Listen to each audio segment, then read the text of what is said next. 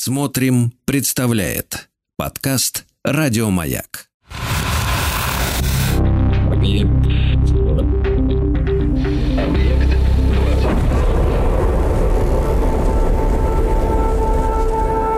Объект 22.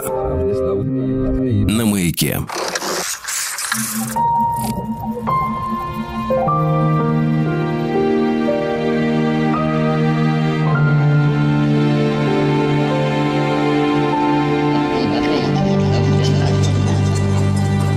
Объектив 22.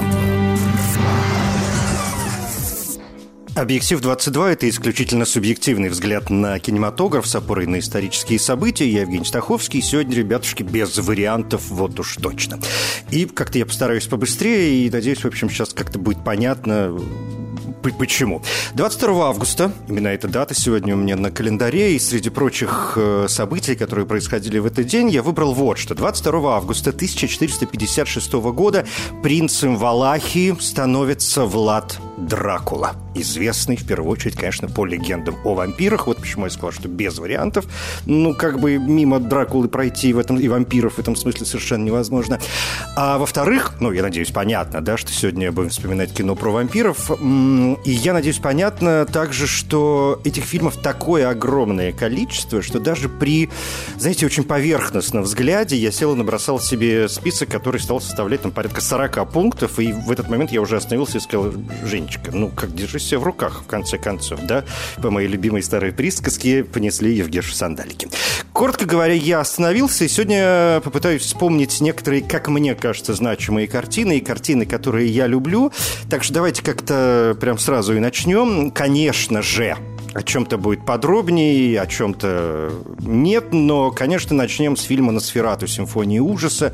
1922 год. Это основа основ немецкая драматическая картина великого Фридриха Вильгельма Мурнау.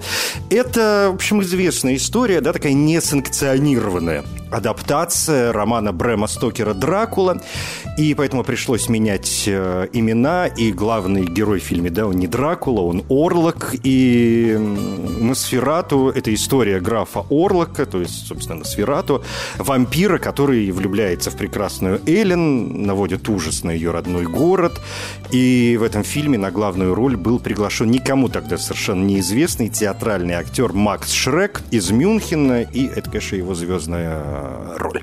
Носферату «Симфония ужаса» один из первых представителей вообще жанра хоррор, один из первых представителей жанра фильмы ужасов, и эта картина оказала, в принципе, на развитие жанра довольно серьезное влияние, в первую очередь своим визуальным оформлением, своей вот этой вот выстройкой кадра, и светом, и декорациями и так далее.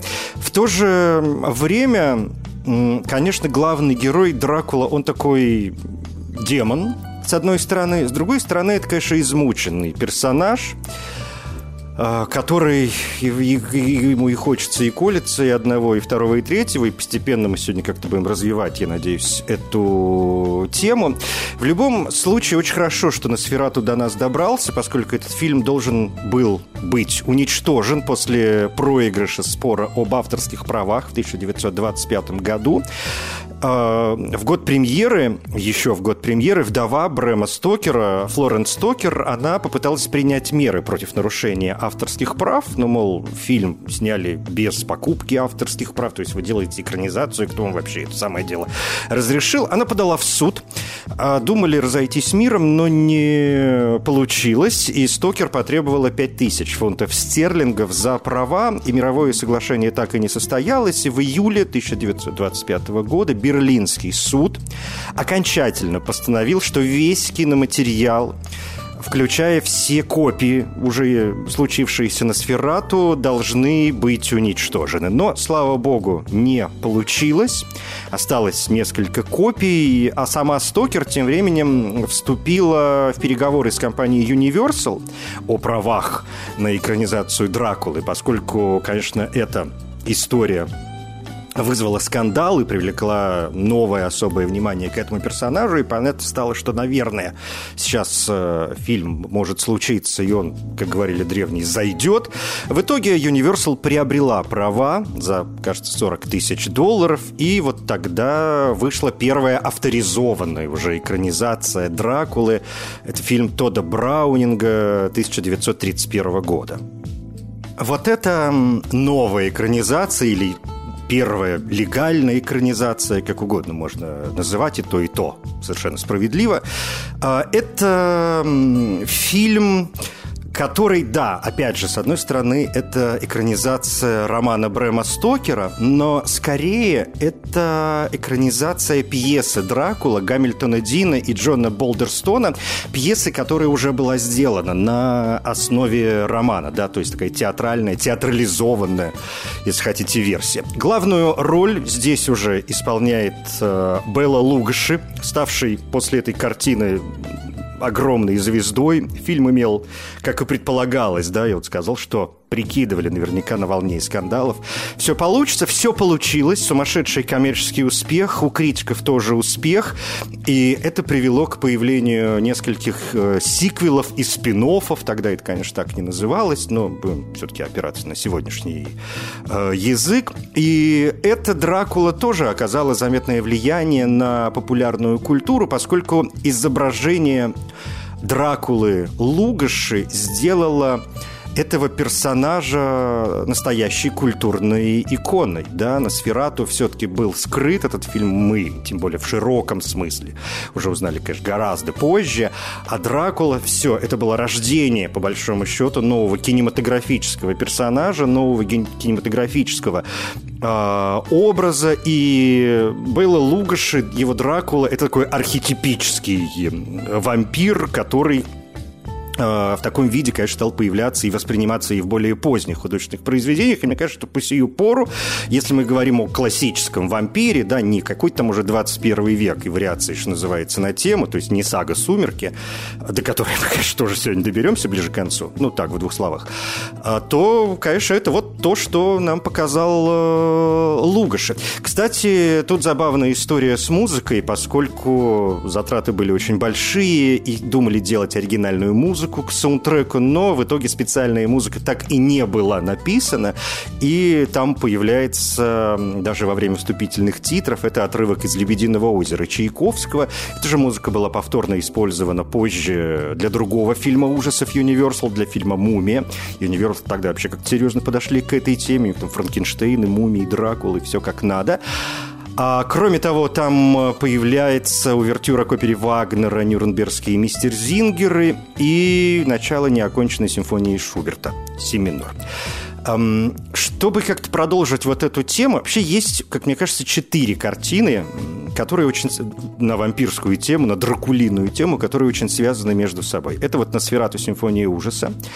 Это вот «Дракула» 1931 года, о которой я сказал. И сейчас мы сделаем большой скачок, поскольку надо вернуться к «Носферату» и вспомнить картину «Носферату. Призрак ночи», немецко-французский фильм ужасов Вернера Херцога. Это дань уважения немому фильму Фридриха Вильгельма Мурнау.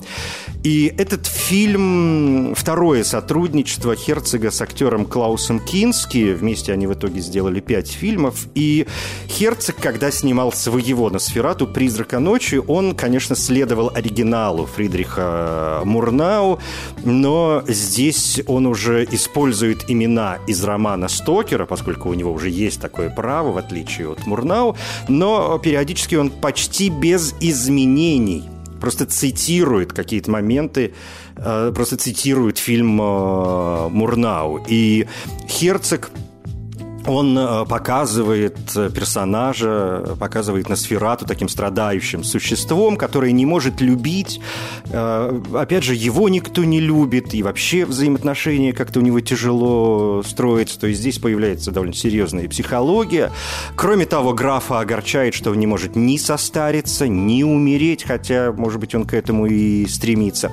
Фильм частично снят на двух языках, на английском и на немецком, но основным языком все-таки был английский, английский, поэтому особо сложные сцены, диалоги а, у актеров, которые, например, не говорили ни по-английски, ни по-немецки, а также сцены, в которых исходный язык понятен не сразу. Ну, например, когда большой, да, крупный план, до камеры большое расстояние, то они были дублированы довольно удачно. Некоторых актеров пришлось дублировать и в английской версии из-за их акцента. Там Изабелла Джани, чуть не забыл об этом, совершенно прекрасная, которая могла произносить свой текст на немецком языке, потому что у нее мать немка, но в окончательной, скажем, немецкой версии ее все равно пришлось переозвучивать, дублировать из-за ее довольно сильного акцента. Так что это вот такой третий фильм. Четвертый в этой в завязке, в этом квартете фильмов, это картина «Тень вампира». Уже более поздняя работа, это 2000 год, это режиссер Эдмунд Элиас Меридж – и «Тень вампира» — это вымышленный рассказ о создании фильма «Носферату. Симфония ужасов» Фридриха Вильгельма Мурнау, да, но рассказ вымышленный все-таки. То есть это вариация на тему, такое представление о том, как бы это э, могло быть. А ключевой поворот в, этом, в этой фантазии заключается в том, что вроде как во время съемок э, на Сферату симфонии ужаса у съемочной группы возникают э, тревожные подозрения относительно их главного актера. И мы сразу практически попадаем, если смотреть этот фильм, вот в эту атмосферу. 1921 э, год, Мурнау снимает на Сферату. Он так как-то относится к своей команде как бы это сказать, мягче, ну, в общем, держит ее в напряжении, в неведении относительно расписания, что, как. Э, он не рассказывает им, кто настоящий актер, который играет графа Орлока, который играет вампира. И другому главному актеру фильма, Густаву фон Вангенхайму, э, надо просто объяснить, что главную роль играет малоизвестный театральный артист по имени Макс Шрек. Он такой характерный театральный актер, ну и бог с ним. Мне показалось, что он подошел на эту роль, поэтому вот я его снимаю. И чтобы полностью погрузиться в свою роль, Макс Шрек э, появляется среди актеров и съемочной группы только в гриме. Он снимается, то есть сцены с ним снимаются только ночью. Коротко говоря, он никогда не выходит из образа. И, конечно, из образа, и все начинают подозревать, что он настоящий вампир, да, что с ним вообще не все в порядке, что это не какой-то малоизвестный театральный актер, а что это настоящий вампир, которого Мурнау где-то взял для того, чтобы э, снять его в своем э, фильме. Что э, очень хорошо в «Тени вампира» много приемов немого кино, например, использование титров для объяснения пропущенного действия. Джон Малкович в роли великого режиссера Фридриха Вильгельма Мурнау, режиссера Носферату, в роли Макса Шрека Уильям Дефо. Вот такая, вот такой квадрат, четырехзначная конструкция на сферату симфонии ужаса, на сферату призрак ночи, тень вампира и Дракула.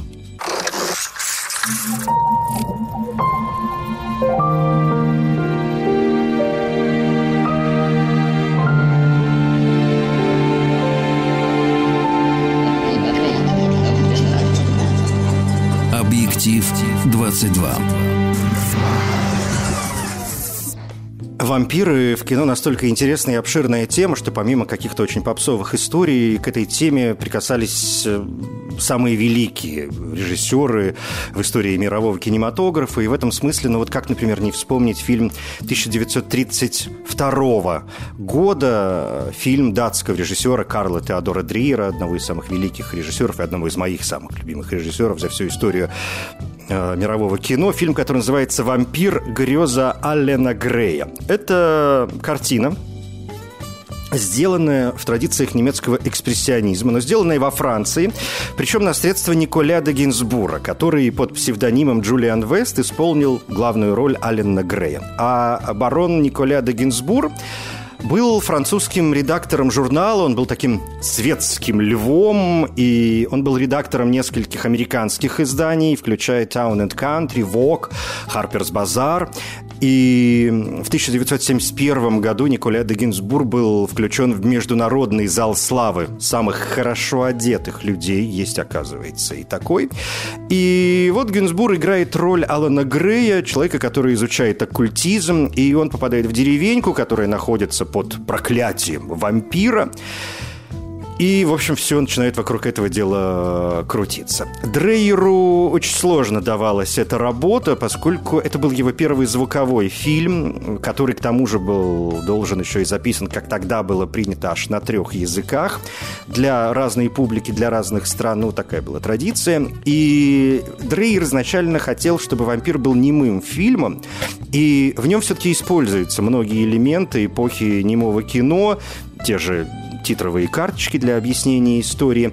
И диалоги в фильме, надо сказать, э, сведены к минимуму, ну, насколько это возможно. И в сценах с диалогами актеры произносили свои реплики на французском, немецком и английском языках, чтобы движения их губ соответствовали голосам, которые должны были быть записаны уже на этапе постпроизводства.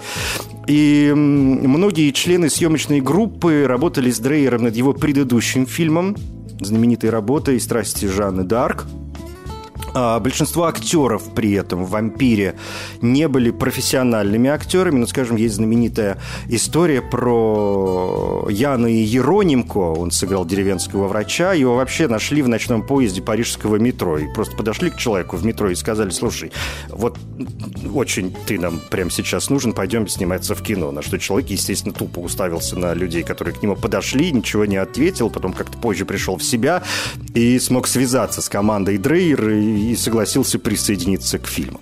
А, «Вампир» э, Дрейера очень спорный фильм. Очень долго он считался главным провалом, вообще низшей точкой в карьере Дрейера.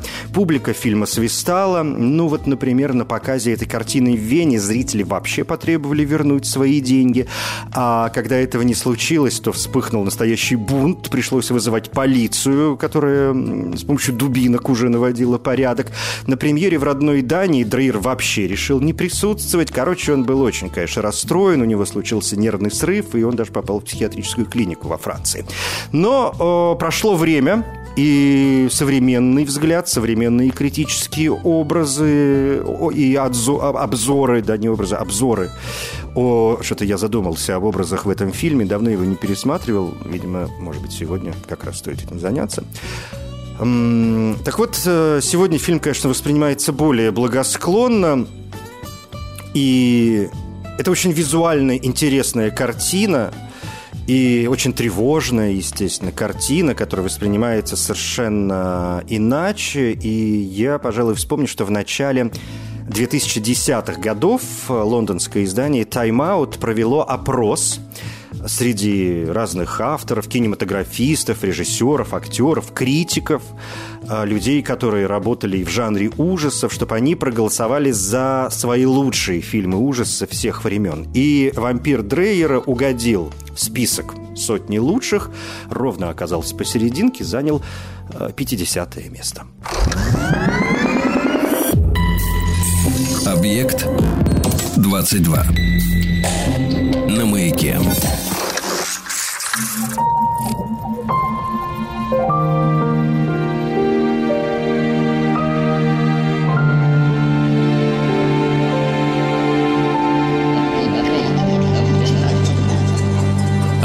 Объектив 22.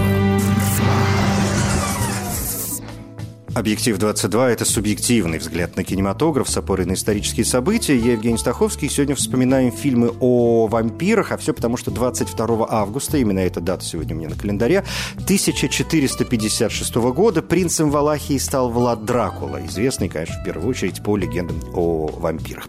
Самое время ускориться. Умереть от наслаждения. Это мой следующий пункт на сегодня. Эротический фильм ужасов 60-го года режиссера Роже Вадима.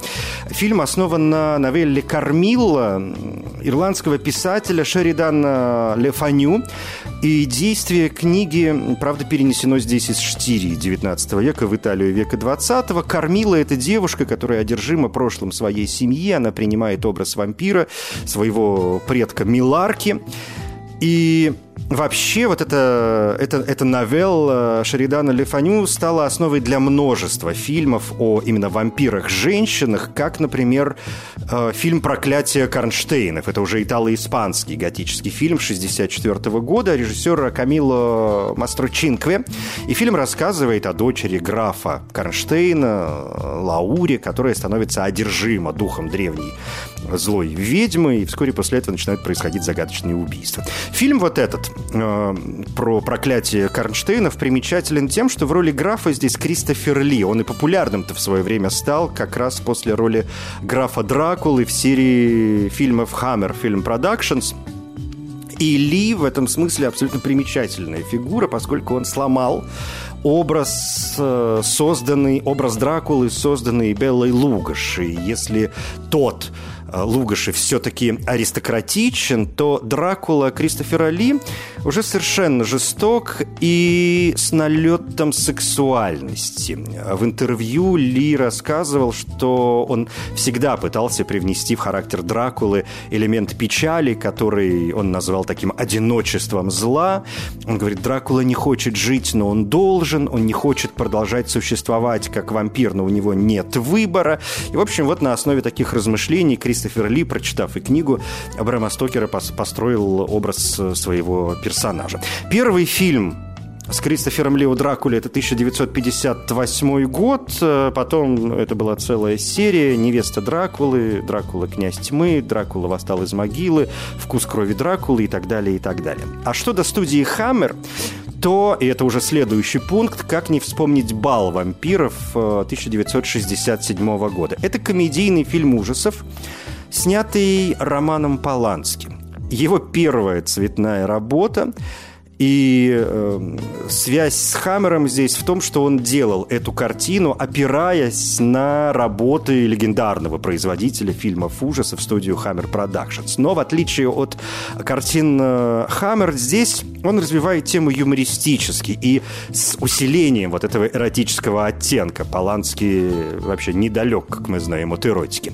И в фильме он, кстати, оставляет за собой одну из главных ролей вместе с его тогдашней женой Шерон Шерон Тейт. Что до сюжета фильма «Бал вампиров», то профессор и его помощник, такая стандартная история, прибывают зимой в отдаленный городок в Трансильвании, а поскольку там происходят какие-то странные события, что наводит на мысль о присутствии вампиров. И рядом с городом, естественно, есть замок, в котором живут аристократ э, граф фон Кролок, вспоминаем Орлока, да, и его сын э, Герберт.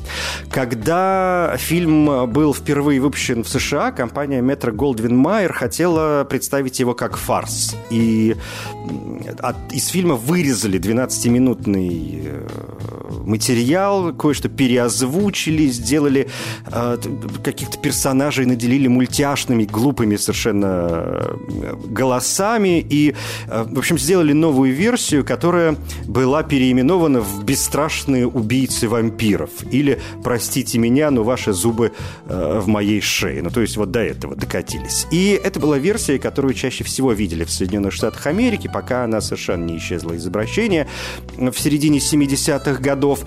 Впрочем, в середине 70-х уже вышла «Кровь для Дракулы», э, тоже связанная с Полански, поскольку он сыграл в этой картине небольшую роль. И вот этот фильм ужасов «Кровь для Дракулы» 74 года. Фильм Пола Морриси с э, Уда Киром, Джо D'Алессандро и Виторио Де Сика, между прочим. В главных э, ролях здесь Дракула прибывает в Италию. Очень смешная, надо сказать, история. Но если бы не была такой суровой. Короче, Дракула прибывает в Италию, чтобы полакомиться кровью девственниц. Девственниц, но он сталкивается с одной серьезной проблемой. Поскольку выясняется, что в Италии нет девственниц. Ну, вот такой поворот. Э, «Кровь для Дракулы», пожалуйста. Кстати говоря, об Италии надо вспомнить и «Возлюбленную вампира». Это небольшой шаг назад, 60-е годы, итальянский черно-белый фильм ужасов режиссера Ренато Ползелли. Это первый итальянский фильм ужасов о вампирах. И здесь, ну, в общем, все вполне стандартно. Девушки какие-то, в данном случае, люди, занимающиеся танцами, они вот располагаются в одном доме, а по соседству старый замок, а там живут мужчина и женщина, которые, разумеется, вампиры вампира. Ну и вот так складывается сюжет э, взаимоотношений. Фильм не то чтобы великий, но для именно итальянских фильмов ужасов, э, а итальянцы очень продвинуты в этом смысле, это важный поворот, поскольку «Возлюбленная вампира» один из первых фильмов, в которых, кстати, откровенно смешались секс и ужасы. И дальше эта смесь э, будет только усиливаться. Ну вот, например, в фильме «Голод» Это эротический фильм ужасов 1983 года, фильм, снятый Тони Скоттом в его режиссерском дебюте. Главные роли здесь Катрин Денев, Дэвид Боуи Сьюзен Сарандон, выдающийся, надо сказать, состав. А сюжет касается любовного треугольника между врачом, который специализируется на исследованиях сна и старения, и это как раз роль Сьюзен Сарандон, и парочкой вампиров, это Катрин Денев и Дэвид Боуи. После премьеры на Канском кинофестивале «Голод» получил неоднозначную реакцию критиков, но со временем стал культовым фильмом, в первую очередь в готической субкультуре. А в конце 90-х на основе фильма сделали сериал «Голод», э, в два сезона. Но, что значит на основе? Сюжеты тут разные. Это, что называется, речь о вдохновении. Кстати, э, Уверен, что немногие, может быть, знают, ну, по крайней мере, не все, что Сьюзен Сарандон, она Сарандон по мужу, поскольку она урожденная Томалин, а Сарандон – это ее муж, Крис Сарандон, он тоже актер.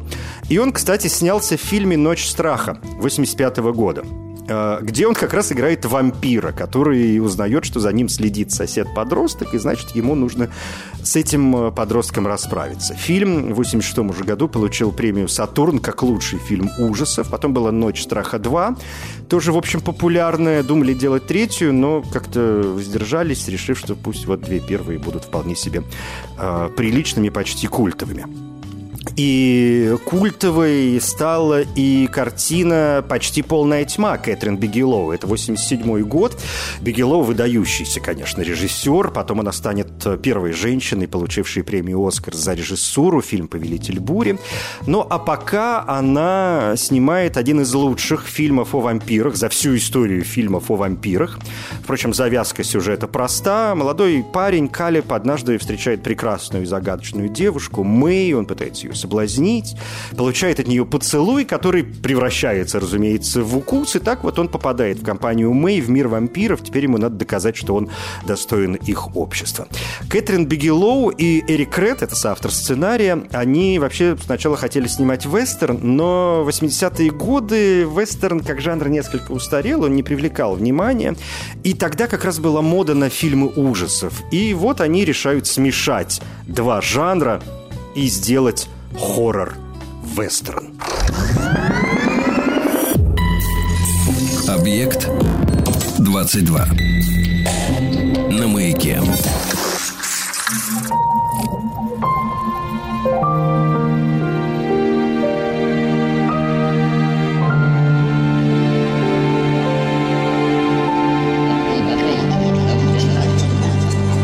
Объектив 22 вспоминаем сегодня фильмы о вампирах. В самом начале я сказал, что у меня получился список, и это так очень поверхностный список, практически из 40 пунктов. Ну вот, э, многое основное уже осталось позади, под занавес в бешеном темпе. Несколько значимых, на мой взгляд, работ. Это «Пропащие ребята» 87 года Джоэла Шумахера. Название «The Lost Boys» отсылает вот к тем пропащим мальчикам, потерянным мальчикам из рассказов Джеймса Мэтью Баррио Питера Пенни, э, мальчикам, которые, как и вампиры, никогда не стареют. Если коротко о сюжете, то женщина после развода переезжает с двумя сыновьями в небольшой городок, и вскоре один из парней встречает девушку, входящую в группу байкеров, и он готов на все, чтобы ее соблазнить, соглашается подчиниться ритуалам, традициям, которых требует опасный лидер банды, но эти вызовы становятся все более экстремальны, и, похоже, они содержат уже понятную нам э, тайну. Вообще, потерянным мальчикам, вот этим пропащим ребятам, приписывают вклад в изменение изображений вампиров в популярной культуре и привнесение более юной и сексуальной привлекательности в вампирский жанр. И дальше мы это увидим, вспоминая, например, те же самые э, «Сумерки» или картину «Впусти меня», допустим, и то, и другое 2008 года, да, то есть там же вампиры — это, в общем, какие-то подростки, а то и дети где-то периодически появляются, так же, как и в фильме, например, эм, интервью с вампиром 1994 года, помните, да, эту знаменитейшую работу Брэд Питт, Том Круз, и и там есть девочка, вампиреныш, да, совсем юная, это Кирстен, Кирстен Данст, да, по-моему, ее играет, если не ошибаюсь. Да, Кирстен Данст. А, что до каких-то классических продолжений, они тоже присутствуют, поскольку в 92-м Коппола снимает э, классическую, в общем, драму. Он возвращается к оригинальному роману Стокера, и теперь мы восхищаемся новым старым Дракулой в исполнении Гэри Олдмана, а тут еще и Вайнона Райдер, Киану Ривз, Энтони Хопкинс. Появляется в роли одной из невест Дракулы Моника Белуччи. Невероятный успех у картины и невероятный бюджет в 40 миллионов долларов. Невероятный для фильмов ужасов, которые обычно, ну, в общем, какие там, какие там бюджеты.